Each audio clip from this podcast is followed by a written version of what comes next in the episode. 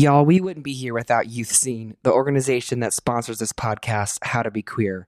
YouthSeen envisions a society where young people are empowered as individuals to access non judgmental and unbiased treatment in every aspect of their lives. They encourage the creative creation of a community that celebrates everyone's worth, diverse characteristics, and dignity. YouthSeen provides mental wellness, resources, education, and support for all the LGBTQ communities, including youth and their families. So head on over to YouthSeen, that's youth, S E E N dot org, and click on connect to give your money to support this organization dedicated to supporting our queer, trans, black, indigenous people of color communities. Hello, balls of magic. Welcome back to another episode of How to Be Queer podcast. My name is Alex. My pronouns are they, them. Hey, hey. you doing some puzzle over there? You know, hi, it's Kim. Pronouns she, her. And um, welcome back to How to Be Queer. We we took a hot moment, didn't we? We did. We had some technical difficulties that we figured out. But Oh my god, we had tech difficulties. We've had life difficulties. Seriously? seriously. We just we are we are two really busy mamas and humans and all all the things. So Yeah. I'm happy to be back though. I've kind of missed podcasting. I got to be honest, I've missed it. Me too. I've been craving it. Yeah, I think that there's um a bit of we work some shit out on here.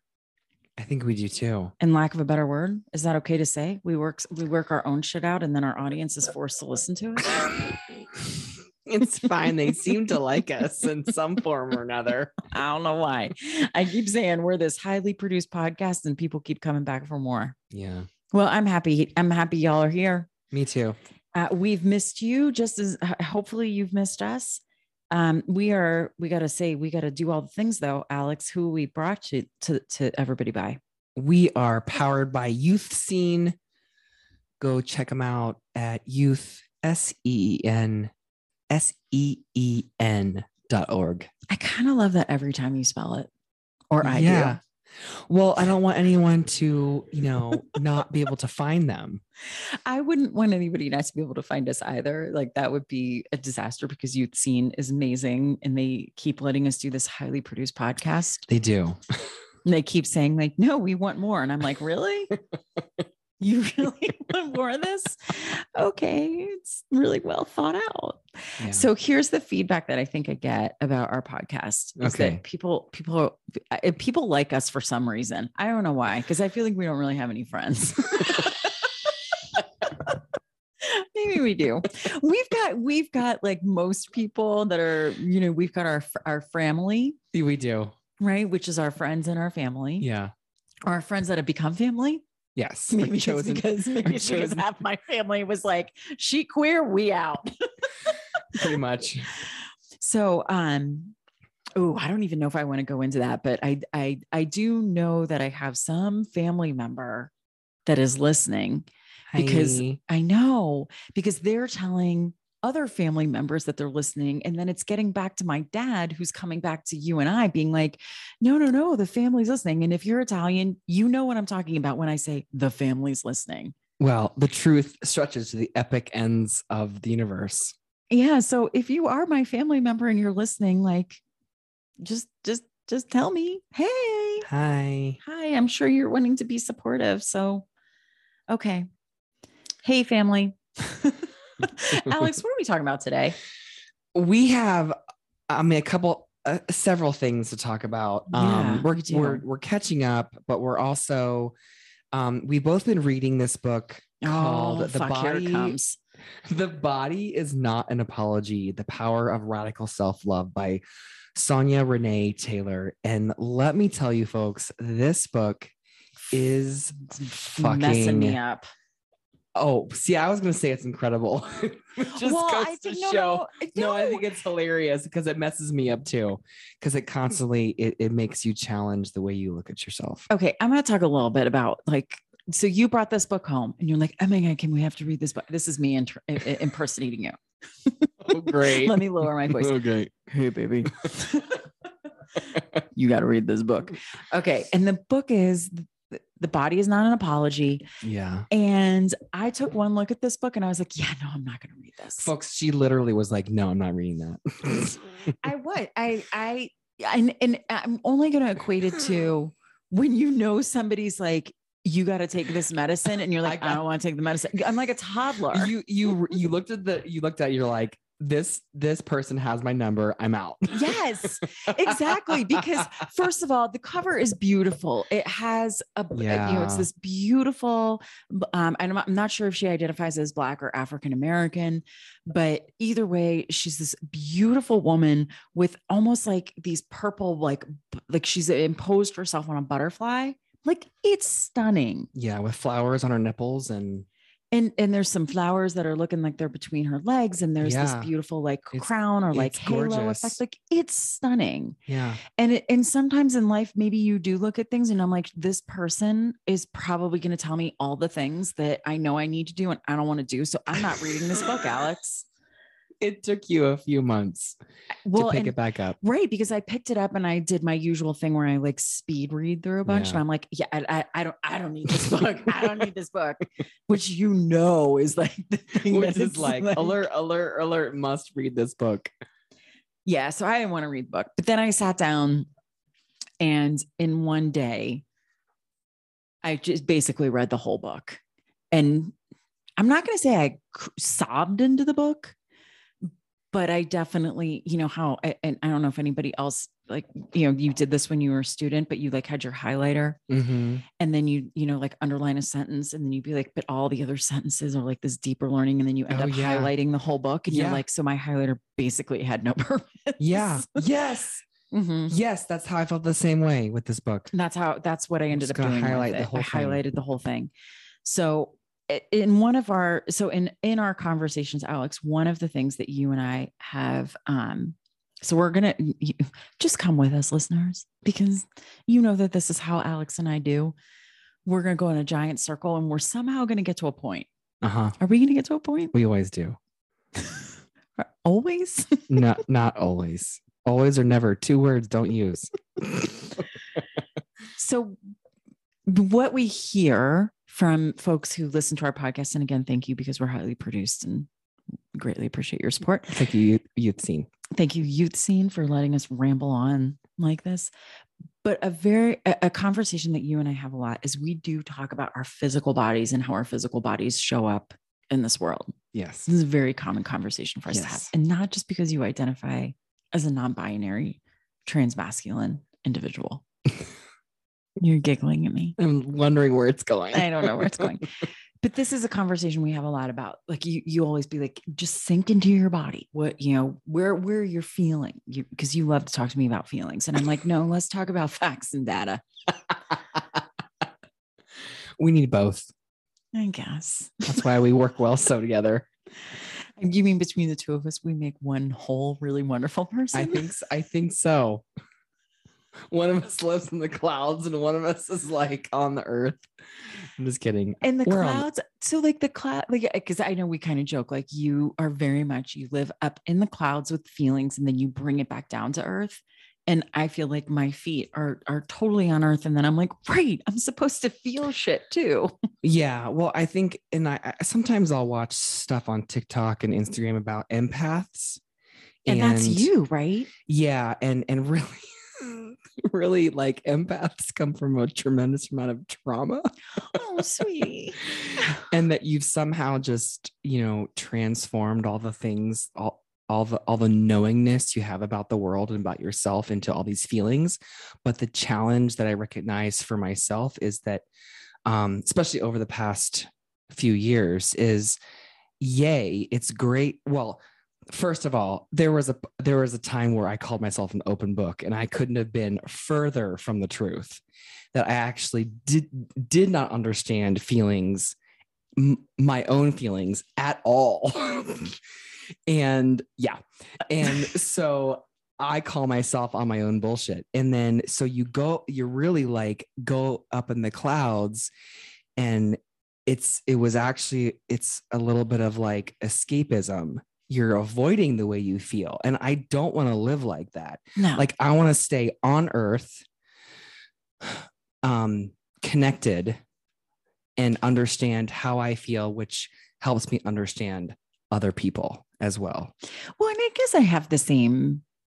I mean, I think we all. I I would imagine, unless you're a sociopath, like you you want to understand how you feel and how that relates to others and how others feel and take their. It, it's just the method in which I guess you go about it, right? Yeah. So I think I am also a per- like I I have gone through a number of different things in life, like everybody. We Mhm. all have our shit. We Oh, all have our stuff. Yeah. But I was so raised in the school, and my mom was on. I think probably the last podcast we did was with Grammy, and my mom was like, "Oh no, no, no! We were taught to shove it down, shove those feelings down, like bottle them up. Don't think about it. You can't be in the clouds. You need to be." very much like one you know just keep going and my dad is very much of a data like he's um i really admire my dad for this my dad for this he's an amazing brain Mm-hmm. of um, taking in information Mm-hmm. and then using that to make decisions to understand how he feels and um where i find it really fascinating to be around people that are like no i feel and then how does that how do i make sense of that maybe sometimes by pulling in data and then i'm like right it makes sense how i feel Yeah. Well, it's like what what what Brene Brown said that we're not thinking machines who feel. We're feeling machines who think. yeah i totally disagree with brene on that fuck you brene brown oh my god i feel like since i said that like i'm gonna get shot down We're gonna eventually one day be talking with her on a podcast and be like, there was this one time where Kim told you to fuck off. And then I was like really scared that like something was gonna happen to me. Oh, Captain Underbite has something home, please. How does he find the shit? Oh, he's like, look, I brought you some toilet paper. Do you need to wipe your nose? Okay, thanks. Oh, again, thank you folks for listening to this highly produced podcast. We're so professional. Okay, He brought me some too. he's such a dick. Is it wrong to call your dog a dick? He he no, he's fine. He's looking at me and he's like, I'm totally happy. No, there's no, barking. he's not gonna. he- He's, he's no not barking making an right appearance. now. Okay, so Alex, we Okay. we we, we are going to talk about gender dysphoria Yes. today is is our topic and we're going to pull it back into the body is not an apology um i of course have facts and data for everyone Mhm. um around different ways that you may have been led to feel in your body and you are going to share with us a little bit about what body dysphoria is in your identity as a non-binary trans person Okay. does that feel right Sure. does that feel like what we said we were going to do Yes. you seem unsure No. uh-oh She's not playing.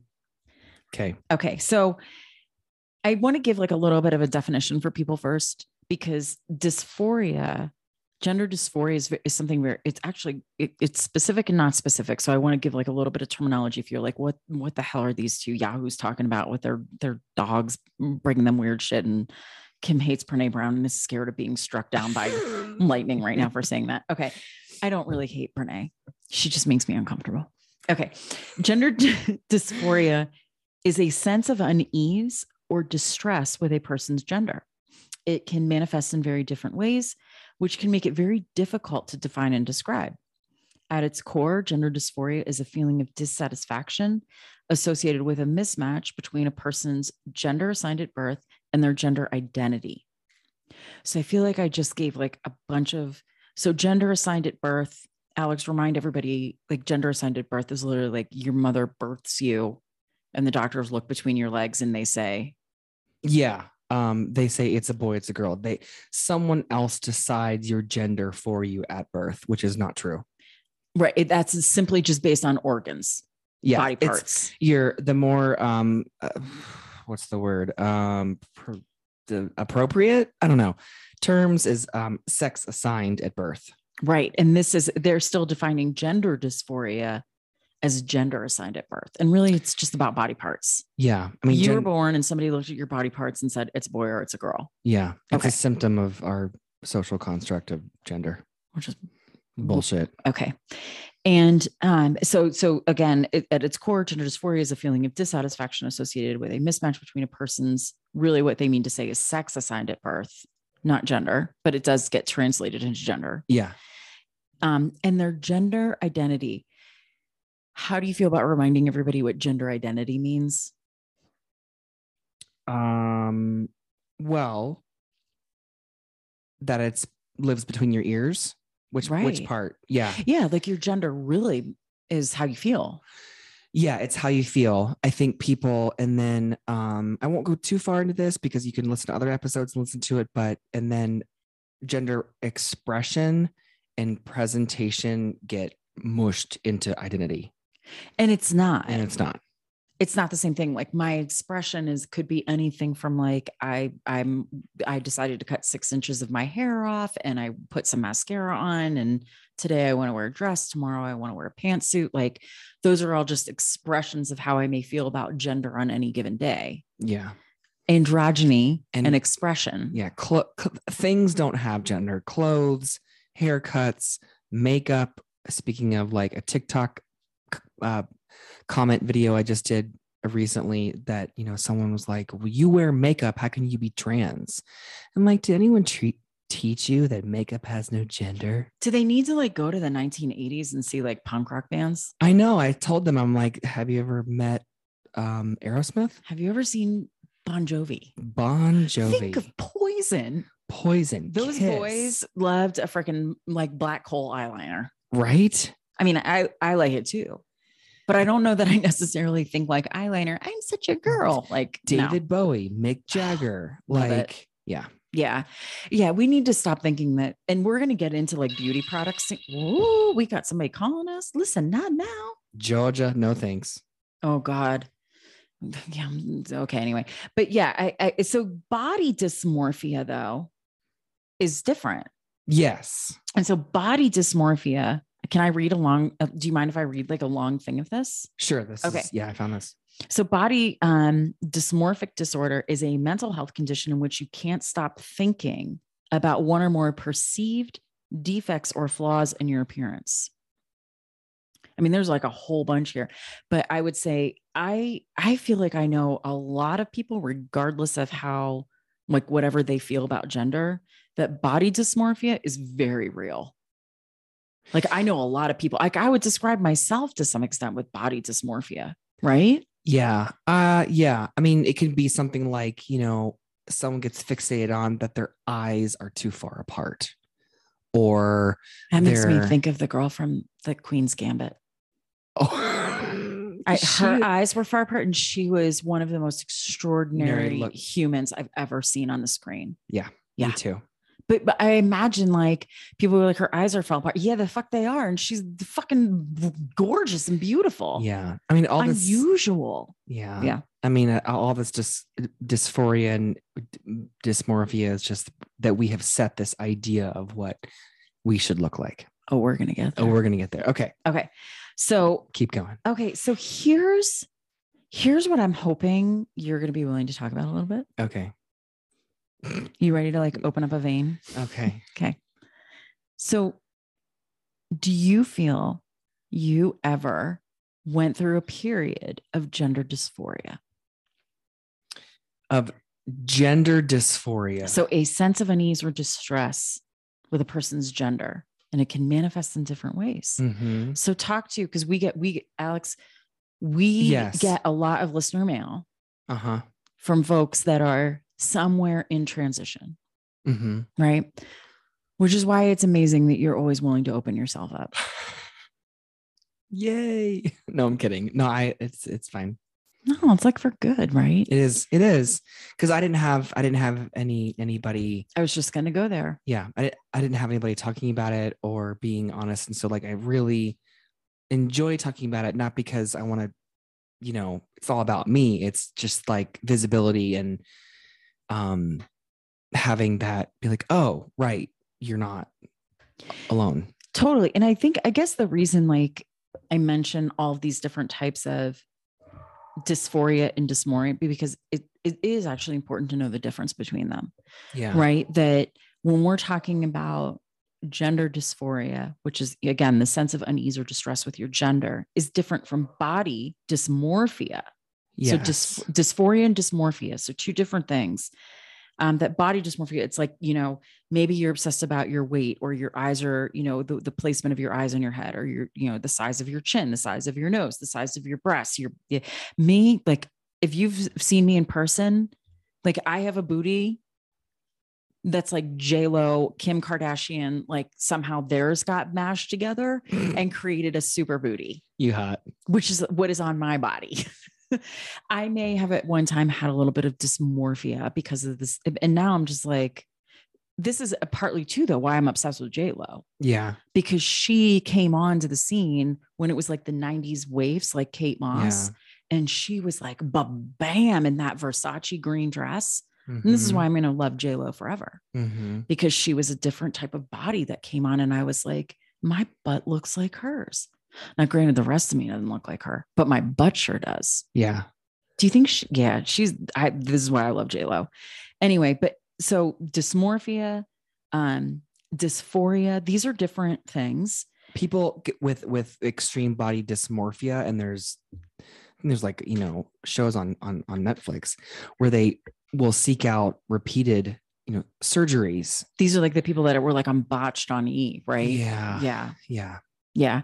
But then there's physical dysphoria, which is a feeling of wrongness that can cause distress. And it's specifically in with regards to primary sex characteristics, which could be genitals, or secondary sex characteristics, which could be facial hair, Adam's apple, breast, hips, weight distri- distribution. Yeah. So here's what I'm going to say like for non binary folks, though, this can be particularly complicated because they may feel physical dysphoria around their primary or secondary characteristics, but you're not able to articulate actually what an alternative is. Yeah, that's hi, welcome to my world every single day. Okay, so tell us more about that, Alex. Well, I experience, you know, I, I used to before I knew, I would lump social gender dysphoria and f- physical gender dysphoria into the same thing and and they're obviously not i experience a lot more social gender gender dysphoria than i do um physical gender dysphoria. And I, social gender dysphoria yeah. is when people are required to do tasks that are associated with gender roles that do not fit their gender identity. Yeah. I experience this a lot at the gym so I want to like, can we dig into this a little bit? Sure. Okay. So give me some examples. Like, so is social gender dysphoria, and you just mentioned the gym being one. Mm-hmm. What are like, tell me a little bit about like, what is the gym for you? And then what are other social gender dysphoria things that come up? And they say that this is culture, upbringings, identity. Like, what does this look like? Well, in, in a lot of heteronormative um, environments, um, I guess basically like everywhere in, yeah. in the world.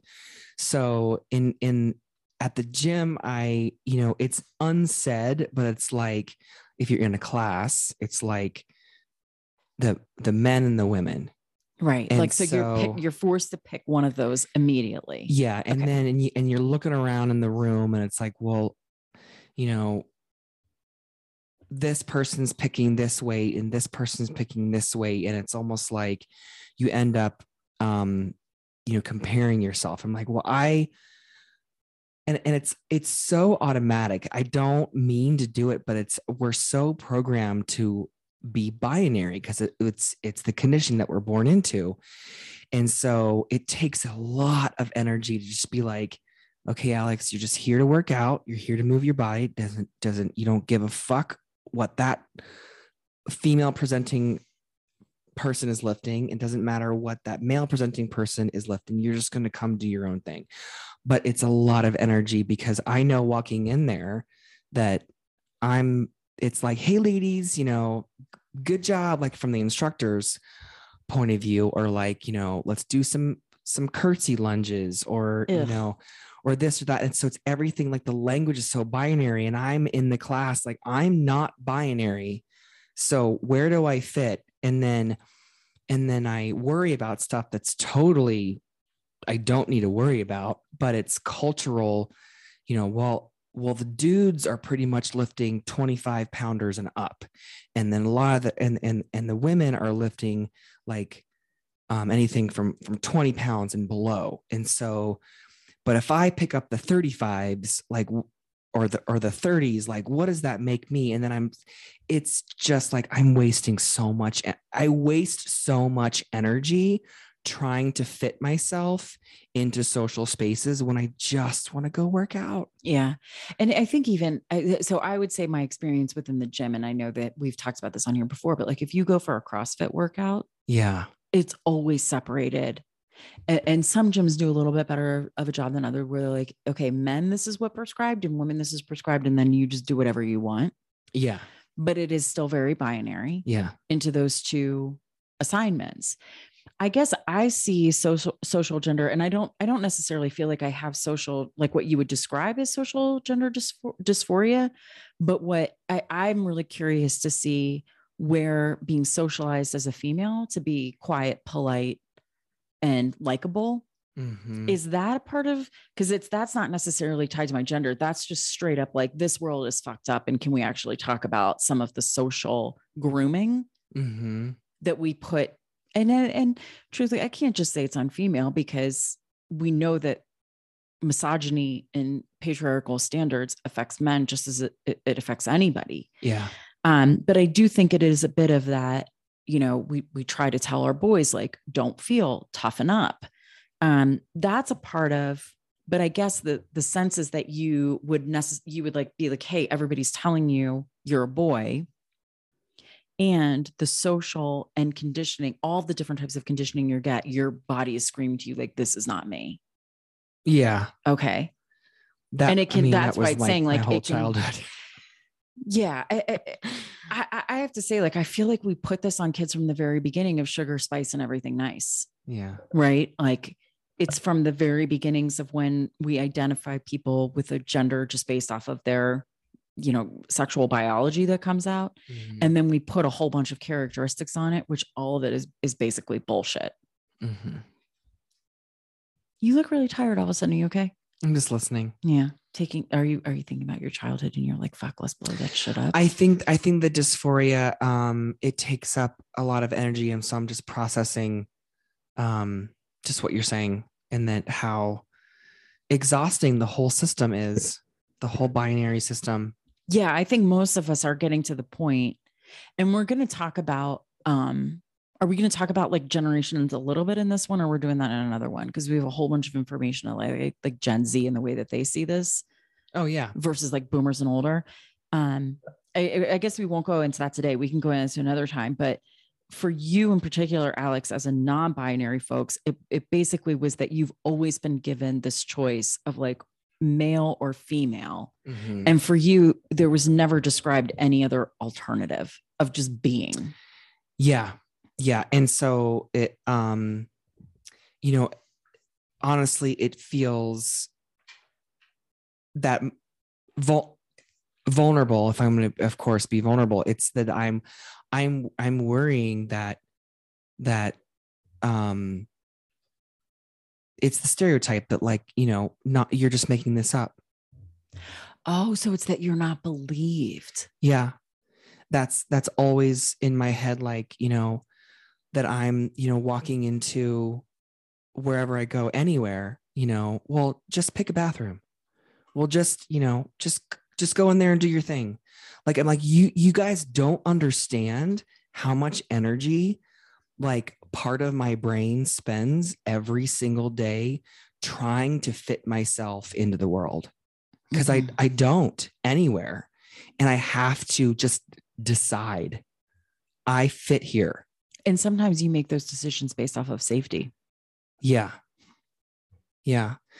So, but I'm, but it can, uh, uh it's, it's hard to say like, well, I don't really want to like do that because I'm really, and it's, it feels because you're the only person who's experiencing it. Mm-hmm. Yeah. Yeah. I'm sorry you feel to have that. I got you. I want to blow up every like bathroom in the world.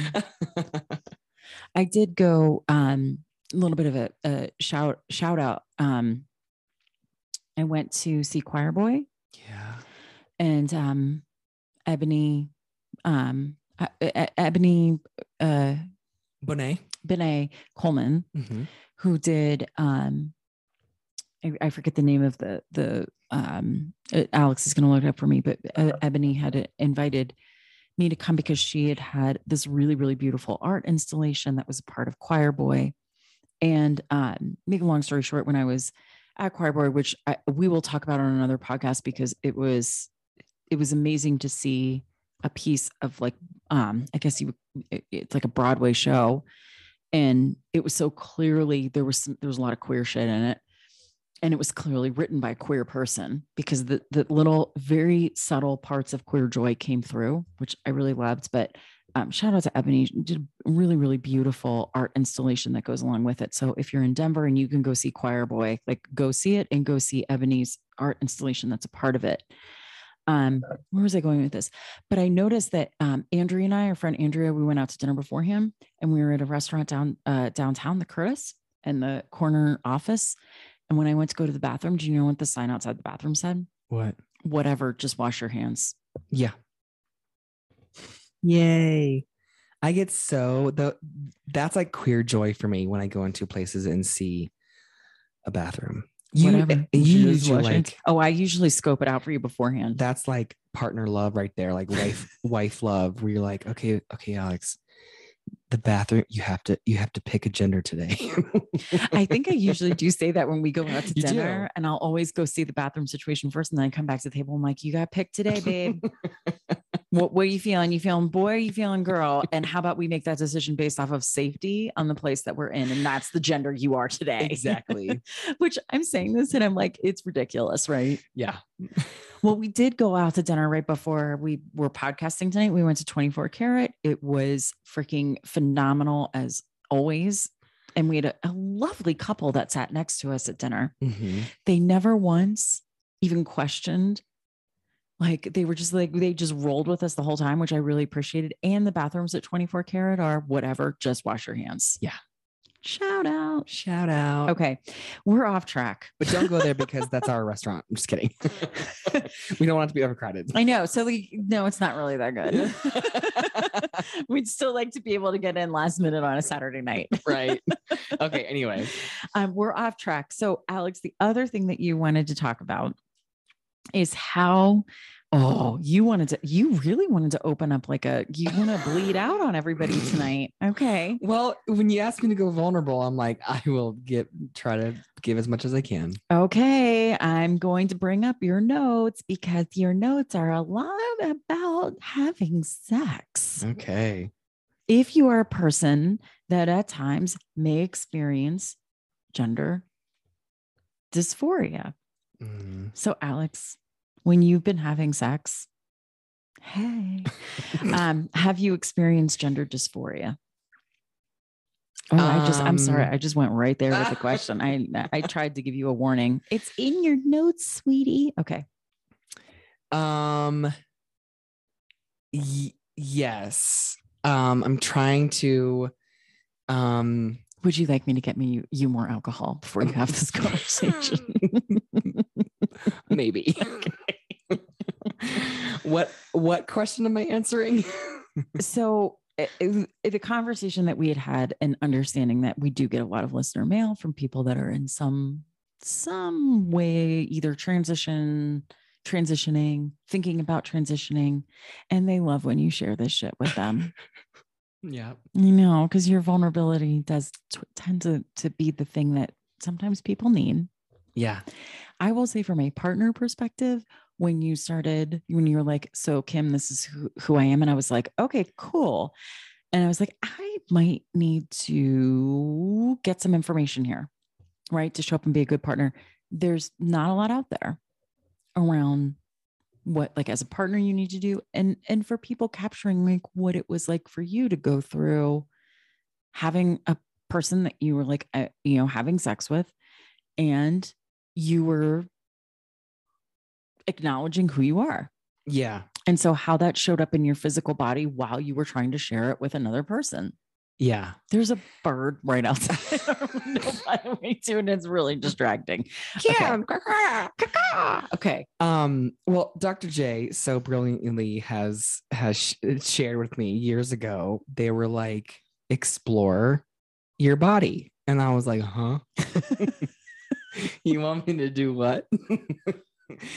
and I think now uh, I understand this to a, a much deeper um, sense, which was, you know, I had obviously never, I had not allowed myself to explore anything about myself. I had, so it was exploring my my physical body, but I was also exploring um so many other things as well. So in your physical body, so you had what it's so can I ask you? I'm just gonna ask you all the questions. Yeah. Okay. So pre-transition, you identify you you were not, but you used the language that you were female. Yeah, I actually would say I'm a little bit of a boy and a little bit of a girl. So did you ever say like you're like, no, I'm just like straight up chick? You never said that? No, there was always like a like a mm, like a like a like a like a stone that would like get lodged in my throat when I would say woman or girl. Girl was easier because girl was like, hey girl. Right. Yeah. Okay. Yeah. But you know, woman, um, yeah. So you you always kind of like paused on it. I'm a little bit of a boy, a little bit of a boy, a little bit of a girl. I think when Yeah. when I had met you, you had given me the I'm an open book and I feel a little bit like a boy, a little bit like a girl because you didn't have the word non-binary yet. Translation, I don't know who the fuck I am. At that time you didn't, right? right. and I'm trying to figure out, don't leave me. okay. So when you before you had the language of non-binary, even though you felt a little bit of a boy, a little bit of a girl, Yeah. when you showed up in physical spaces with people, like when you were having, I- I'm going to ask you, like when you were having sex, it showed. Did it show up as as more? I think it was much, it was still binary. It would still be like, well, stereo, stereotypical or, Yeah. or to- well, because there's there's a such thing as toxic femininity too. Do tell. So toxic femininity where you're like playing this, I I play these extreme sides okay. of um of binariness and because i didn't know how to be in the middle So you would you go hyper feminine? yeah Really? yeah yeah and i and i definitely i went hyper feminine in like high school when i kind of like there must have been some some s- subconscious resignation to okay you you will this is like social suicide if you actually keep going with who you are So when you would show up, so okay, so hyper feminine, like I think we can all imagine the things that like we would associate more with like hyper feminine and and sex.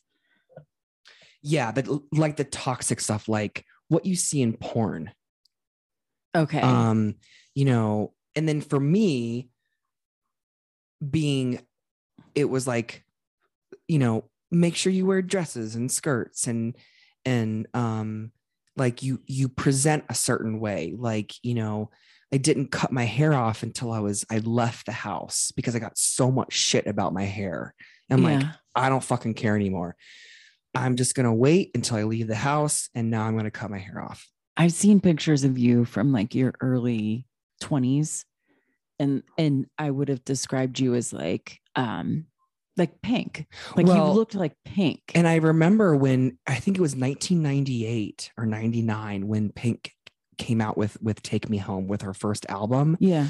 I was like I remember staring at the album cover like, "Oh my gosh. Like this felt like you. This is and so I think there's I've always had uh, I mean obviously her, her her music is amazing um but just that you know she's she th- raises a middle finger to gender roles even though Yeah. she's a woman she ca- she's like i'm a woman and she uses she her but she still raises the finger to gender Which I love about her. which i love about her yeah. yeah So, okay, so when you so so when you were um as you say kind of like acting out that that that part of of what we think of as is kind of like toxic um femininity as you said.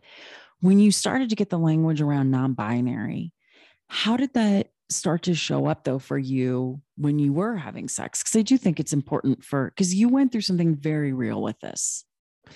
yeah I, I think it gave me permission to start exploring more of the the masculine side. And that's what, what I was really hiding. So what we would say, because really when it comes to sex, there is no masculine or feminine, Right. But we still attribute those words to movement, sexual Yeah. movement. Yeah. Yeah. And and and how so like I gendered I we we just gender everything. yeah. and and that's one of the things i talked about i talked about a couple weeks ago in in my dance class i'm like there's no gender to movement like thrust your hips but i'm only saying that because i had to like decon- dismantle it for myself Yeah. I mean, I've been in your dance class for years and I can tell you I'm still not a person that wants to thrust my hips. It does not feel comfortable to me. I'm like, I want to like shimmy side to side and be like, hey. great yeah Yeah. Cause that's what feels natural to me. But I'm like, does that feel natural to me because it is natural to me? Or am I just thinking that because I've never allowed myself the freedom to move out uh, uh, also uh, in another way? You're giggling at me. Is it because I'm such a good dancer?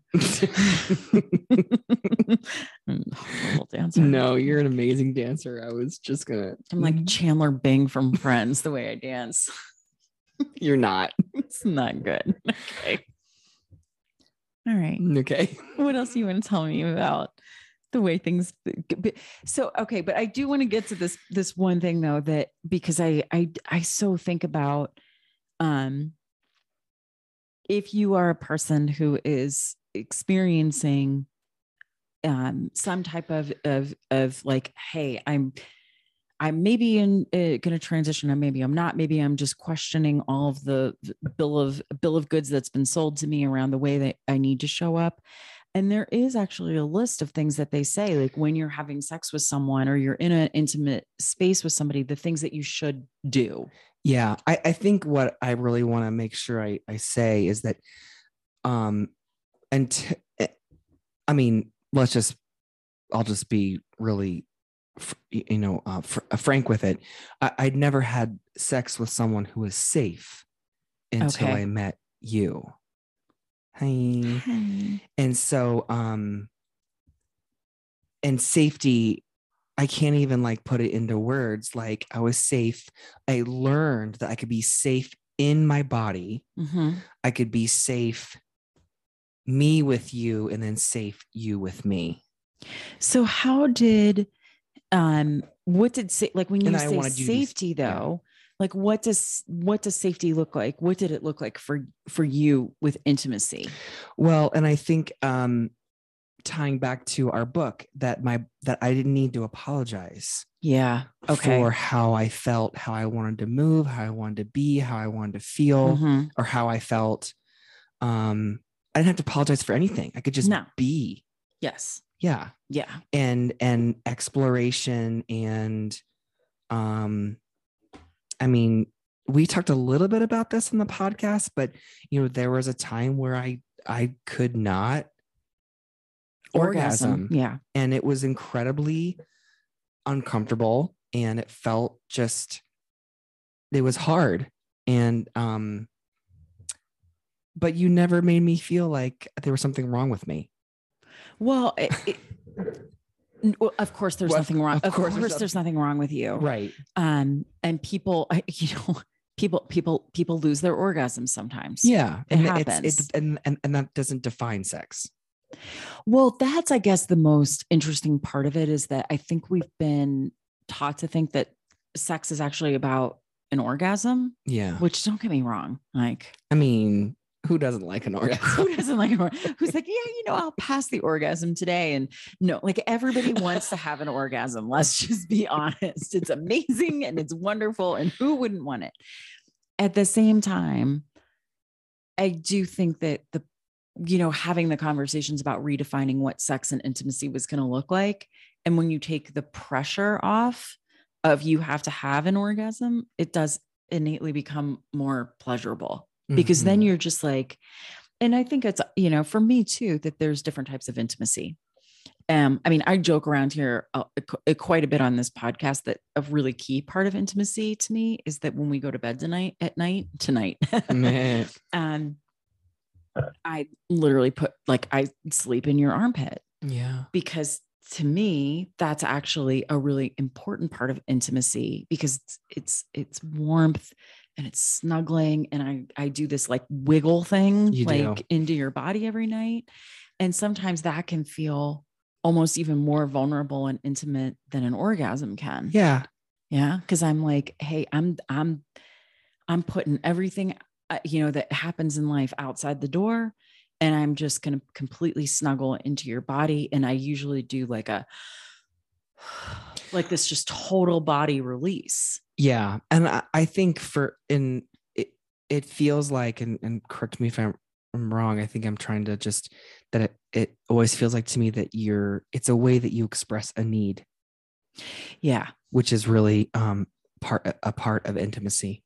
Well, and I, I, I and for me, um, for me, For me. for me, um, I don't express need well. I know. so when you I don't either. I well, who does? Who does? Yeah. So so when we we get in yeah, it's just Yeah. So like me being like, I may not have the words to be like, I need you right now, mhm. but really when I snuggle into your body at night and I'm like, and I do that deep, I do a wiggle. And then I do a deep inhale and exhale. That's me basically saying, I need you to be here with me right now. Sometimes you yell, whoa, wait, no, I'm kidding. we haven't said that in a long time. I know now that we've got married, I don't really shout the whoops anymore. Right. Because we were that was that was pre It was pre-marriage. pre wife chats. Yeah, like the, the wife status. Yeah. Okay. Anyway, okay. Um, but I do want to just like g- a cou- I keep saying that tonight. I do want to do blah blah blah blah blah. Okay. A couple practices though that if you are a person um maybe potentially going through transition or you're you're just trying to get back into your body Yeah. and you just you want to get into your body and and maybe you i think this works for uh, whoever you're having sex with this works right Yeah. In this article, the these these um bullet points real quick. I just want to say they're from the the website ForThem.com um in the editorial section. yeah we like for them We do. Okay. On um real the article is called Real Talk Dealing with Dysphoria and Dissociation During Sex. so this is for everybody Yes. um but the first one was notice what you're feeling don't try to push away or ignore the feeling Yeah. So sink into your body i guess a little bit what what's coming up Yeah. And it can be so easy to just be like, oh my God, this is really vulnerable. I don't want to say anything. I don't want to stop. Are they going to be mad at me if I stop? Mhm. and you will know the safety of the person you know just notice what you're feeling Commu- and then the next one says Yeah. says communicate often tell the partners what you need from them words actions reassurances or a break Can I just say though, mm. this one in particular, if you are a couple that you are ex- like one of you is experiencing transition, as the person who is not transitioning, this one's really important. Like, and if you feel like, oh, I can't tell my partner, okay, you need to check like in with yourself. Like, why are you having sex with somebody that you can't communicate with? right Okay. But if you are the person in this that is not transitioning, when your partner is communicating to you, because they should be communicating to you often, hmm words, actions, reassurances, if it's a break, it's not really about you. Like as the as the partner, it's just not about you in that moment. It is about your partner yeah and something your partner needs.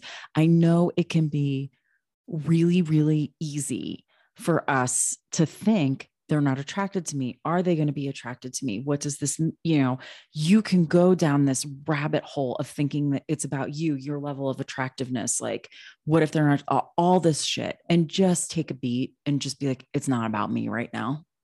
yeah i i remember in the in during that time when um i would yeah that was an act of love for from you to well for both of us What was it? Yeah, i'm you. i'm really getting into, into into like intimate territory here that's okay. Go ahead. um that when you know i was having trouble Mhm. getting there and understanding what my body was doing and what was happening you would it, you would even say like alex we can it's okay like we Just can pause. and it was actually a relief for me because i didn't want to say i didn't want to give myself or because i was work yeah it was complicated but um you understood and yeah that's well, and quite honestly, Alex, even if I thought it was about me, I sure shit wasn't going to take up that space. Cause I'm like, yeah, Kim, this is like one time, like you can totally take a beat and be like, this is not fucking about me. not about me. I love to make everything about me, but in that moment, I was like, not fucking about you. Mm, Yeah. Okay.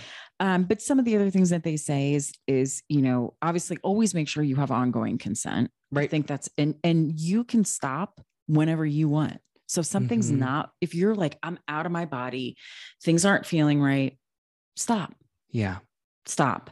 Um, try new words for your body during sex. Um, and maybe see if like more neutral terms, if that if that can bring you back. And I'd be really curious, like, because I know, oh boy, like how intimate are you gonna get here?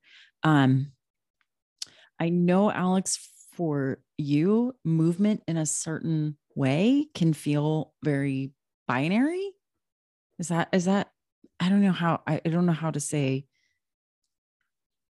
I'm trying to detach the movement from um a gender. it being binary Got it. and just going to the way it feels. Because really I'm also I'm moving the way that feels good. Okay. So move the way that you feel that, that you feel good. And if you need to try new words for it, try new words. Yeah. Explore yourself. Explore yourself. We all know what that means. Thank you, Monsignor Beerster.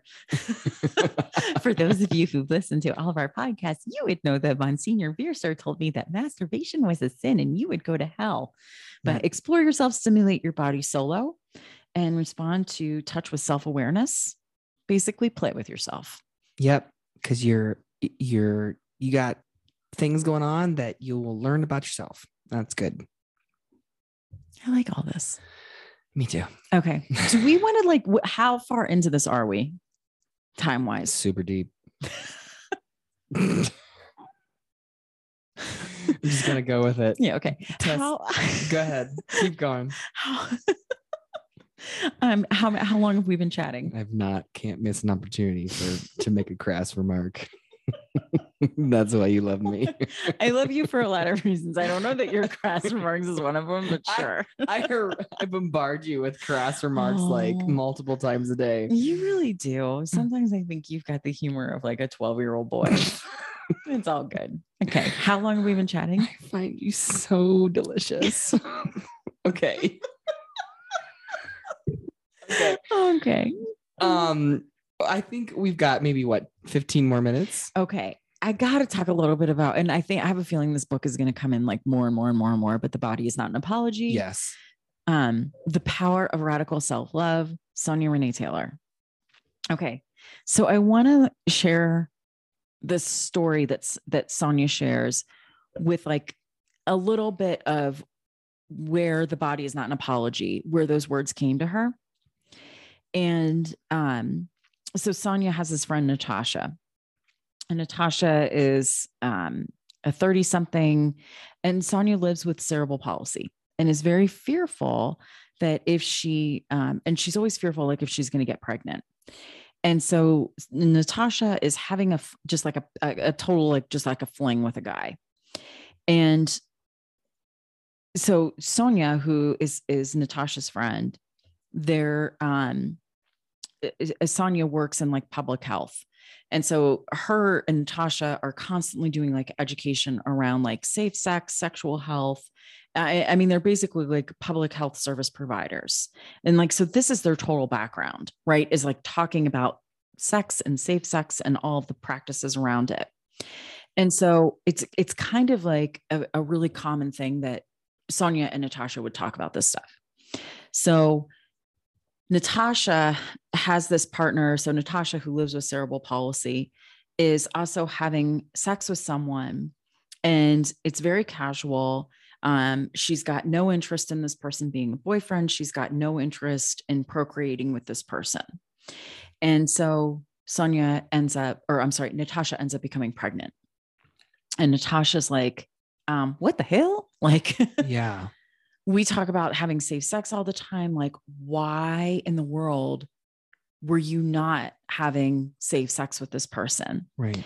And Natasha says, my disability, and again, Natasha lives with, with cerebral palsy, says, my disability makes sex hard already positioning um, you know, just positioning my physical body and stuff.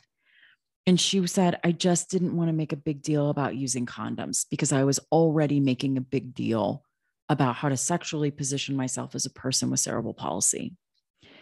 And the author of this book, Sonya, basically goes on to say, you know, you hear someone's truth and it strikes some deep part of our humanity, um, our own hidden shames, and it can be easy to recoil into silence. So in this case, Natasha recoiled into silence and saying, Hey, I'm not going to ask him to use a condom because I'm already asking him, Hey, can you make accommodations for my body? And so Sonya looks at her and is like, You know, hey, like it is, it, it, your body is not an apology. Yeah. Re- read the part really quick where it says, We struggle to hold. That's pretty powerful. Go ahead. We struggle to hold the truths of others because we have so rarely had the experience of having our own truths t- held. Yeah. So in this case, Natasha was having trouble saying to this partner, hold my truth. Oh, yeah. And my truth is that I, ha- I live with cerebral palsy and I need you to wear a condom. She was too scared to ask him to hold both of those truths at the same time. Yeah. And so she, um, and, and anyway, so that's where Sonya says to her, listen, your body is not an apology. And here goes on and so many things that i learned in this book is that research is going to and this is listen i'm not going feelings here. This is where kim goes into her safety space of like let's go into all the data Data, to yes. explain why i feel the way that i feel or anybody feels the way they feel. So research suggests that women with poor body image derive less sexual satisfaction from sex due to distracting thoughts about their bodies. Furthermore women with body image issues are less likely to initiate sex. So, what makes us feel bad about our bodies? So, I want to get into like, we're going to get into some stuff from like media because everybody knows that I work for media at this point. So, there's this whole thing in this book that I really, really, really, oh, and I actually do need the book because that's where all my, oh, oh, look at you. I got to put a light on though. You got it. because I don't have a, I don't have my glasses. I don't have a light Here. on. Hang on one second. Let me put the lights on, folks. This would be time to like I don't know, hit pause for a second, um, because this information is actually really, really eye opening to me. Oh, thank you, baby. Oh shit, and I still can't read it.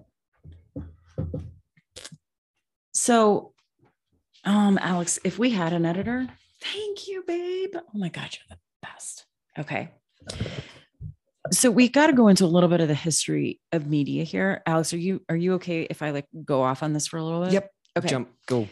so advertising so the first newspaper advertisement which appeared in the boston newsletter take a guess what year that was alex that we got the first newspaper advertisement Uh, the 1700s. you're right The 1704 Oh wow! I know That was a shot. Okay, good. so according to um, statistista.com um, which in this this website it it trokes it trokes it tracks global advertising spending and the worldwide advertising industry so in 2018 uh, do you want to take a guess how much money they spent on advertising how much money was spent on advertising 2018 how much do you think 2018. Yeah. Um, three billion dollars. Oh, yeah. 500, 400, 3.17 billion. so Oh my uh, like almost 550 billion dollars. Five hundred billion dollars. 500 oh, eh, like almost 550 billion with a B. Okay. And that's to sell us everything from like pickles, rugs, breaks, beer, weight loss, age, anti-aging, skin lighteners, muscles, like everything. Tens of thousands of completely useful and completely useless products and services. 550 billion dollars. That was 2018, folks. Ew. Okay. So earnings, when we talk about like the beauty market, right, which is like all the things about our bodies. So the global beauty market, how much do you think the earnings just the earnings. So not advertisement. So advertisements we know are 550 billion. That's what they're advertising to us for all products. So earnings, so what these companies, the global beauty product earnings, what they actually earned in 2019, how much do you think they earned? The mm-hmm. same? Almost exactly the same. Mm. But you're very smart, Alex. I love you. Well, Okay. $532 billion is what they earned. So whether you're buying like hair dye or or you know stuff to like conceal, um, the beauty sector is grossing only beauty. only beauty, Only beauty. only beauty is grossing, Dear listeners. grossing. That means that's what the beauty industry is making. They are making as much money as the entire advertising industry spends. That's gross. So I'm going to give you some more perspective. Are you ready? yeah. Okay. So 532 billion, which is what the beauty industry earns. Okay. That is more than the gross domestic product of 170 nations. Oh so what does that mean? Well, it means collectively we are spending more on lipstick, shampoo, and tanning spray than the entire economic infrastructures of three fourths of the planet's countries. And it also means that if we stopped buying beauty supplies, let's say like tomorrow, we would not only collapse, we would basically tank the global economy.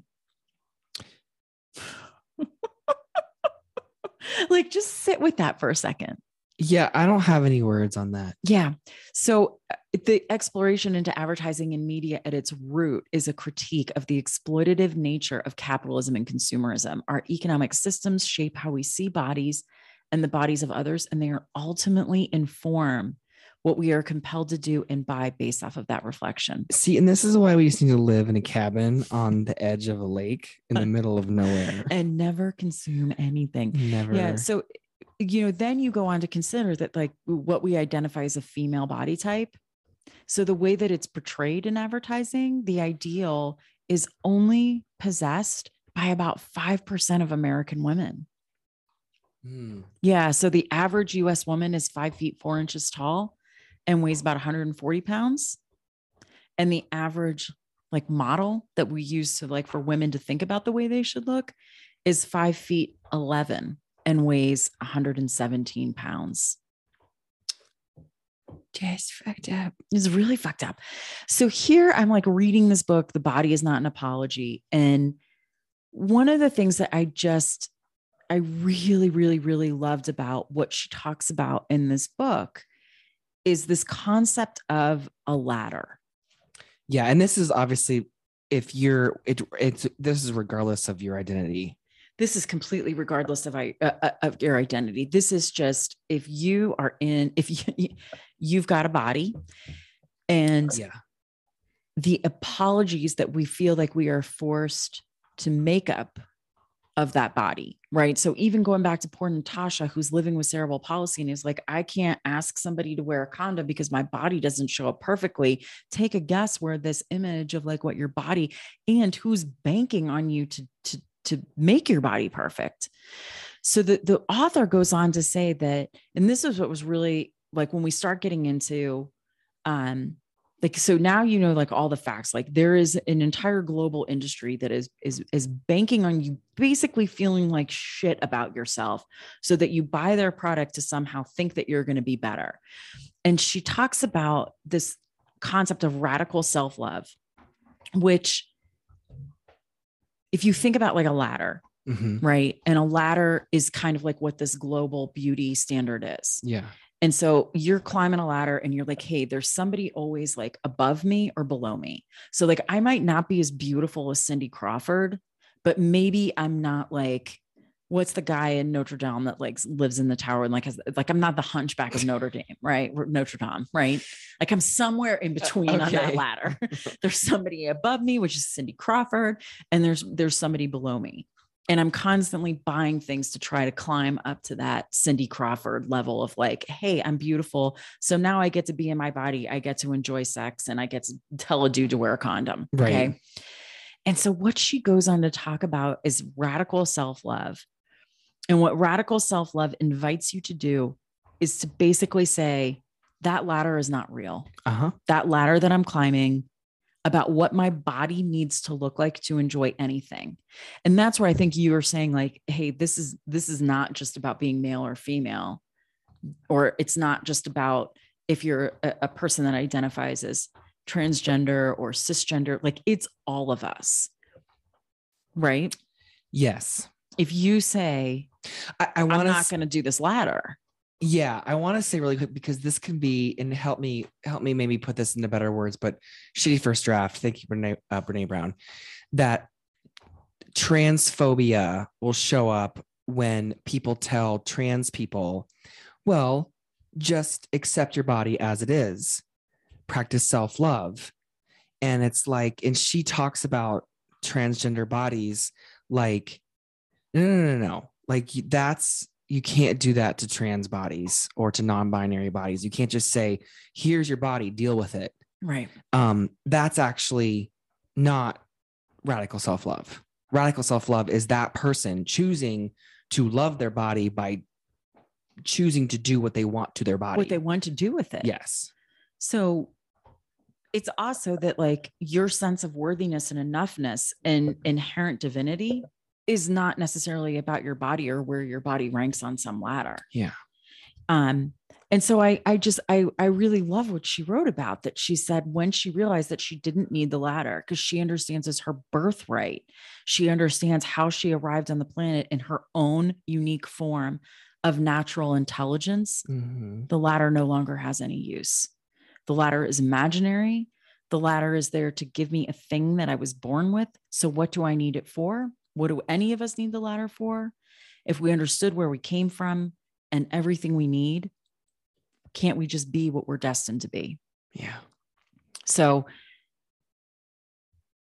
the book is is is just she makes this comparison to that if we all divested in this ladder Mhm. right and and we all said like hey i'm i'm just going to be this is how i this is how i identify this is how i want to move this is how i want to experience sex this is how like right now i'm obsessed with julia child's cooking and i want to experience food and i really don't fucking give a shit what it does to my body my life is bigger than dieting and what size jeans i wear Yeah. right um if we did all do that though um we would completely like cripple the global economy which tells you just how much like we've been conditioned to think that our bodies somehow hold this worthiness of what we are Yeah. Yeah, I'm just kind of thinking like, so where do you begin? How does this apply to the future future generations and how they view? yeah so she goes in a little bit to like what radical self-love looks like Yeah. And so she says, you know, giving yourself permission to be exactly as you are, um, witnessing and integrating parts of yourself with curiosity, not judgment. Yes, that was a huge part of my of navigating once I figured out that I was non-binary. It with that word witnessing. Tell me more about that. Just just witnessing and not judging how I how I felt because I'd spent so long like, well, you shouldn't feel this and you shouldn't feel that. And this person is saying you're awful and this is the this, this, this. It's like it took it took a while, but just witnessing, like sitting next. Uh, I guess I'm saying witnessing, but but that word was really powerful. That I imagined I was sitting next to myself, and now Oh, yeah, and okay. now it's more like well, when it as it started because I I separated them out. Well, if this is who I who I am and who I want to be, what I'm doing right now is not me. So I'm gonna put who I want to be right next to me, and I'm gonna kind of like witness myself, and then eventually I'll integrate that. Right? well, it's, I guess it's a really like, I, I also kind of go to the things that I say to myself about myself. I would never say to a friend that was sitting next to me. I would never think those things about them. I would never. So why am I using this language in my own head? yeah. Right. Yeah. Kim, you you you you're- not thin enough. You're not pretty enough. You've got wrinkles. You've got to inject poison into your face. Yeah. Um, you better go dye your hair. Like if for you got to do all these things to feel worthy Yeah. of of joy of um ecstasy of, of of anything to do with the physical self and i'm like i would you know if my best friend who lives across the street from us like if she was to say hey i feel like because of the way that my body shows up in this world i'm not deserving of like joy and ecstasy i'd be like oh we got to like get a bottle of wine and sit on your porch and, and talk about this because Yeah. you deserve everything but yet the voice in my head i'm constantly debating whether or not my body shows up in a physical way to experience joy Yeah. that's really fucked up Well, and I I would love to to discover to find out if there's like a like somewhere if there's a a conversation between Sonya and and and Brene. Because yeah. Brene in her work she talks about that we're wired to compare for survival. Okay. And then it's just she's like as humans like we're it's just how we're wired. Like you just have to accept that we will always always compare. And she specifically talks about the ladder of the above and the below. And um and so it's like well if we're wired to compare to basically like stay alive um where does all this connect? Like where does it fit together? Like it's just really well and is what there are we going for? if if we're wired to compare but that comparison shouldn't detract from joy. Right. Yeah and people obviously our systems capitalize on us being miserable. Right and okay well then now let's buy this this thing that will make you yeah. Well that's and that's actually her next point on radical self-love which is opting out of the multi-billion dollar belief system that tells you you have to be thinner prettier more accomplished or more money or so on and so on and so on. And in order to be worthy of love and acceptance so ask yourself what do i really need right now and honoring that? Yeah. I've been asking um yeah it's like a, a, th- a thing we do with our kids like like okay ask yourself like at bedtime i'll ask the kid this is kind of like off a little bit but connected but you know what do you need right now? Yeah. And honoring their so they can like start to think like okay what do i this is kind of a weird example but even as simple as like you know well like we're going to read a book and we're going to do this but you know it's teaches them to reflect on what do they need right now. Yeah i i think you know if here's my worry is that someday i'm going to be you know facing my last breaths. Because i am all of us are. Yeah. that's inevitable death and taxes. Yeah. And i don't want to be taking in my last breaths feeling like i didn't do things because i felt my body wasn't worthy of it babe Right. Yeah. So I wonder like how many times do you think like well I'm not going to go play in the the pool with my kids. I don't want to be in a bathing suit. Or how many times like there's like hey everybody get together for a group picture and I hide in the back. Mhm. Um how many times maybe I put a t-shirt on when I had sex with you because I'm like I don't know that I want Alex to see this part of my body right now. You know? that's like the Mhm. thing that's really sitting with me from this this this book and probably why I avoided reading it for so long yeah is that somehow I have bought into an industry that's told me an extra 5 pounds somehow detracts from my worthiness of just experience. hmm hmm So I'm a cisgendered woman that's going through this. I, I totally recognize that for anybody that has had the courage to basically say, like, I am not the sex assigned to me that at birth, I am this divinity in a human. The courage and the awe and the beauty of that. I I I love it. I love it. It's one of my favorite things about you. Like, how much courage do you have to have as a person to be like, yeah, I'm gonna fuck everything that was told to me. I'm just to be me. And in a lot of times in a world that is constantly trying to dehumanize and regulate who you are. yeah d- the word destabilize comes up too Yeah. like the world t- intentionally tries to destabilize my knowingness yes. and i'm like yeah nope not Yeah. anymore fuck you all i know exactly who the fuck i am So it just makes me say, Alex, like, hey, listeners, like, but I have to s- maybe, Go ahead, sorry. maybe we could see our non binary and transgender folks as the truly courageous and beautiful human beings because they've been able to accomplish something many of us have not. Well, that's a thought. That's my thought for today. Yeah. I'm just going to remind you again how much I love you. I love you too. You're kind of badass. Not kind of.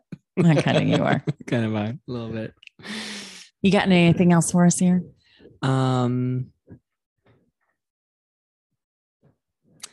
I think I think I wrote this. I'll I'll read this little quote um, as we wrap up here on page forty nine. Um, for others whose identities and bodies are more profoundly policed and erased by society, transgender, non-binary uh, bodies. Um, the desire to have those identities seen and affirmed is an essential aspect of radical self-love journey actions are important we learn more about ourselves when we learn about learn our motives less about judging ourselves for what we do but compassionately ask ourselves why i am a loud proponent of being unapolog- unapologetically adorned so like if you want to do a full face of makeup and do your hair to go to the gym, go like go for it. That if that's radical self-love for you, like Mm-hmm. you know, that we're all basically like we each get to decide Mm-hmm. what is radical self-love. What what do we um yeah. And um I remember understanding that my why was I just want to be myself Yeah. that's all I want to do. I'm just trying to and and um but people really don't like that. people when you fuck the system and defy all of their illusions of Mhm. what they have been taught of what it means to be human Mm-hmm. um and you're like yeah i'm not going to play by that anymore because i just i'm just going to be me and you happen to anyway it's um so uh it's very freeing it's also uh extremely difficult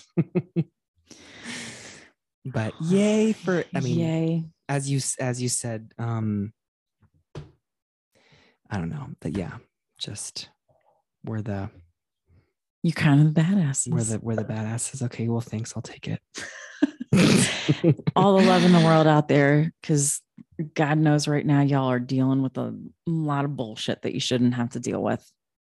So there's my love to our non binary transgender community. We hear you, we see you, we love you. Yeah. Go check out this book. Um, we didn't even get to body terrorism.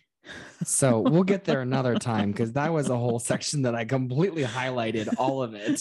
Again, it's when you read a book that's so good that you highlight everything in the book. Yeah. And I was like, I totally terrorized my own body. oh shit, I don't okay. All right, y'all. Alex, close us out. All right, Balls of Magic. We love you so much. Thanks for Yes, we listening. do. You can find us on Balls of Magic on Facebook and uh, Is that what we are? um I feel well like I should know this stuff. ha- well how to be queer on Facebook. Ba- Okay. Balls of Magic Yeah. on Instagram. Noted. Okay. Um, but they're both kind of like they're connected. Okay. So either one. Um, Is it bad I don't know where social media, Alex? it's fine. I I just feel do. like it's not fine. it's fine. Okay, it's fine. yeah. Um, I'll get on it we'll get some, yeah. Uh, Okay. if you would like to reach out to us, we love hearing from you. Um, all the things, how to be queer podcast at gmail.com. Go check out YouthSeen at youthseen.org and Black Pride, Colorado. yeah, yeah, yeah. Yeah, yeah, yeah. Okay. All right. Um, I think it's time for we, we're gonna go watch either Julia, Julia, and Julie, or we're totally back into selling sunset. Yes. Jammy time. Okay. Love y'all. Jammy time, unapologetically owning our bodies. All right. it's Lo- almost armpit time too. Peace be with you, balls of magic. We love you. Bye.